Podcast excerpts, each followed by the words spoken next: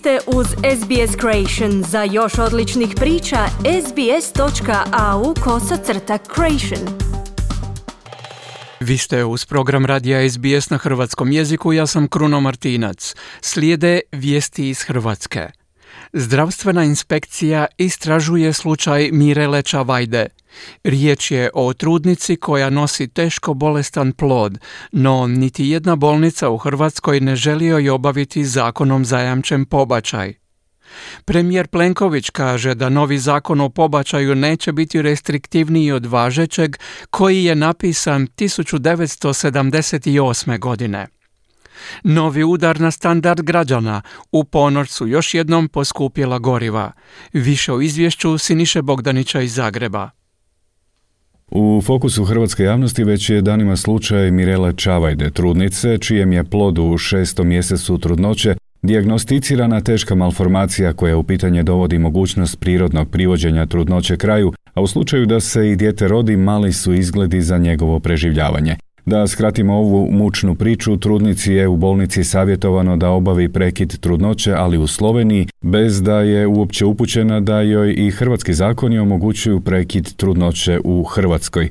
Nakon što je o svemu alarmirana javnost, tri zagrebačke klinike odbile su prekinuti trudnoću, pa se pokazalo da usprkos liberalnom zakonskom okviru iz 1978. godine u Hrvatskoj ne postoji niti jedan stručnjak educiran za izvođenje feticida i pobačaja u tako visokom stupnju trudnoće. To je pak u skladu s prizivom savjesti kojega ima čak 60% hrvatskih ginekologa, zbog čega je i pobačaj u prvim tjednima trudnoće u mnogim hrvatskim gradovima nemoguća misija. Čavaj da se žalila na odluke bolničkih povjerenstava koje su odbile njen zahtjev, dok njena odvjetnica kaže da će, ne bude li joj omogućeno njeno zakonsko pravo u Hrvatskoj pobačaj obaviti u Sloveniji i podnijeti naravno odgovarajuće tužbe. Poslušajte kako je Mirela Čavajda za javnu televiziju objasnila svoju situaciju. Ja ovo ne smatram uh, pobačajem. Meni to jednostavno nije riječ za to dobra.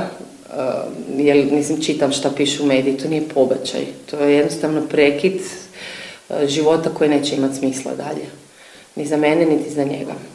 Uh, I nekakvu nadu i vjeru da će bar neko razuman gore reći da ovo nema smisla i da ja imam pravo na izbor kao znači roditelji, da je to moje ustavno pravo u stvari sve je na javnom radiju komentirala i Tena Šimonović Einwalter, pučka pravobraniteljica. Za sada ono što smo mogli čuti iz medija je da joj je naručeno pravo na potpune informacije sukladno zakonu. Obzirom da čekamo finalnu odluku drugostupanjske komisije, teško je u ovom trenu reći, ali sasvim sigurno je da postoje ozbiljni problemi u provedbi zakona na snazi, a u medijima smo nažalost mogli čuti jako puno različitih informacija koje nisu utemeljene na zakonu. Ministar zdravstva Vili Beroš zatražio je od nadležne inspekcije da istraži primjerenost postupaka zdravstvenih ustanova koje je pozvao da riješe ovaj slučaj u okvirima zakona i struke. Iz Hrvatskog zavoda za zdravstveno osiguranje poručuju da je upućivanje na liječenje u inozemstvo na teret sredstava zavoda moguće za postupke liječenja koje se ne mogu provesti u ugovornim zdravstvenim ustanovama u samoj Hrvatskoj, a mogu se uspješno provesti u inozemstvu. Od subote poslijepodne 1472 građana i 16 pravnih osoba u sklopu akcije udruge Solidarna za Mirelu uplatilo je 220.680 kuna za obavljanje pobačaja u Sloveniji, što je znakovita poruka građana vlastima, budući da sam postupak u Sloveniji košta pet puta manje.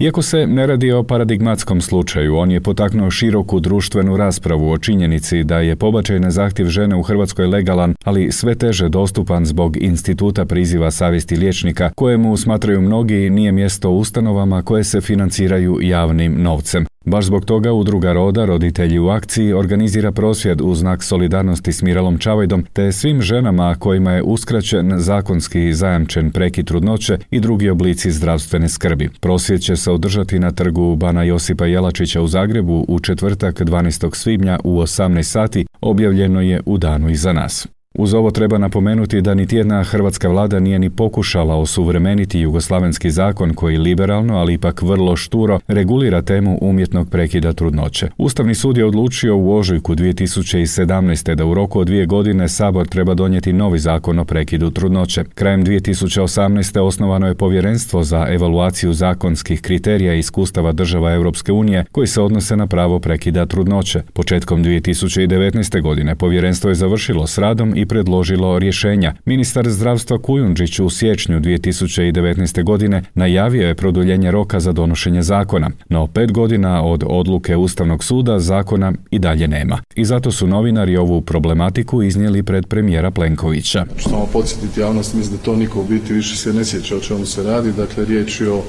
odluci Ustavnog suda koja je donesena, ja mislim, nakon 27 godina. 27 godina je Ustavni sud čekao da donese odluku na temeljnom na temelju inicijative jednog pojedinca, čini mi se, ne mogu se više sjetiti ko je to bio, koji datira ili iz 90. ili iz 91. Zašto to Ustavni sud nije donio, ne znam, 93. 98. 2002. 2003. 5. 7. 10.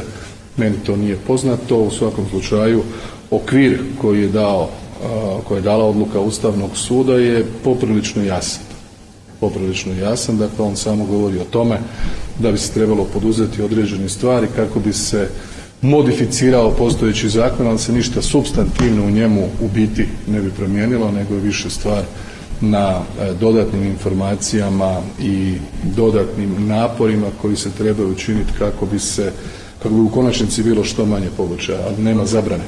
U Mariupolju je zarobljen hrvatski državljanin koji je služio Ukrajinskoj brigadi marinaca. Ministarstvo unutarnjih poslova potvrdilo je da čini sve kako bi se hrvatski državljanin vratio u domovinu, no nije moguće predvidjeti ishode ovog slučaja dok je veleposlanica Ukrajini Anica Đamić potvrdila da traju i diplomatski napori za rješavanje ove situacije. O svemu je u nedjelju ujutro u Kijevu s Zelenskim razgovarao i premijer Plenković. On je upoznat sa tim slučajem i zatražio je od ministra vanjskih poslova koji je bio na sastanku da preuzme daljnje aktivnosti i komunikaciju zajedno sa ukrajinskim pregovaračima koji vode razgovore puno šire karaktera o brojnim drugim ratnim zarobljenicima i oni će nam tu biti od pomoći. Razgovarat ćemo za sada sa ukrajinskom stranom i vidjeti što se može, a ostalo ćemo prepustiti Ministarstvu vanjskih poslova da vodi sve moguće razgovore koje su u interesu zaštite hrvatskih državljana. Iako su u Bosni i Hercegovini već raspisani izbori Plenković ne gubi nadu oko postizanja dogovora oko novog izbornog zakona u toj državi koji bi Hrvatima omogućio stvarnu reprezentativnost u tročlanom predsjedništvu.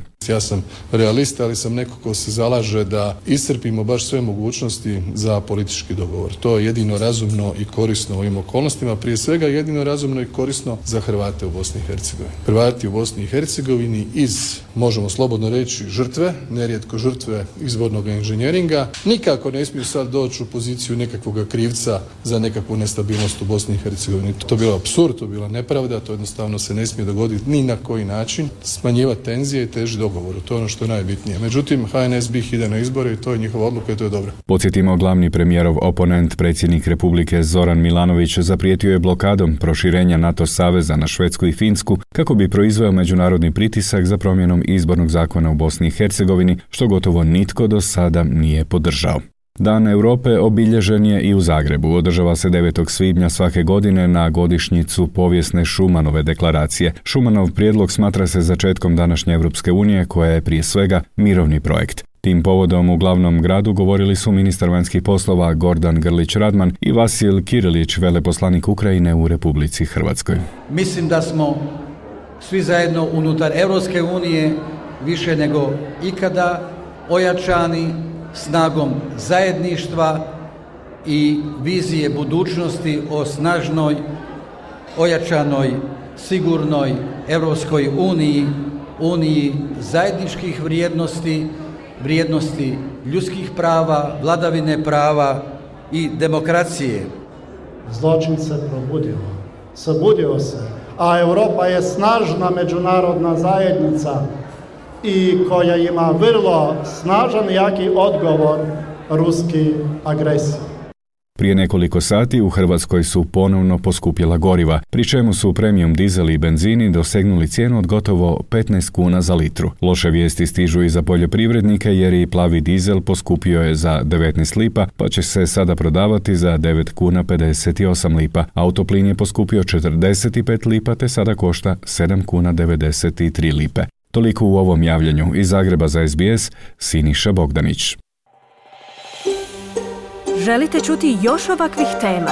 Slušajte nas na Apple Podcast, Google Podcast, Spotify ili gdje god vi nalazite podcaste.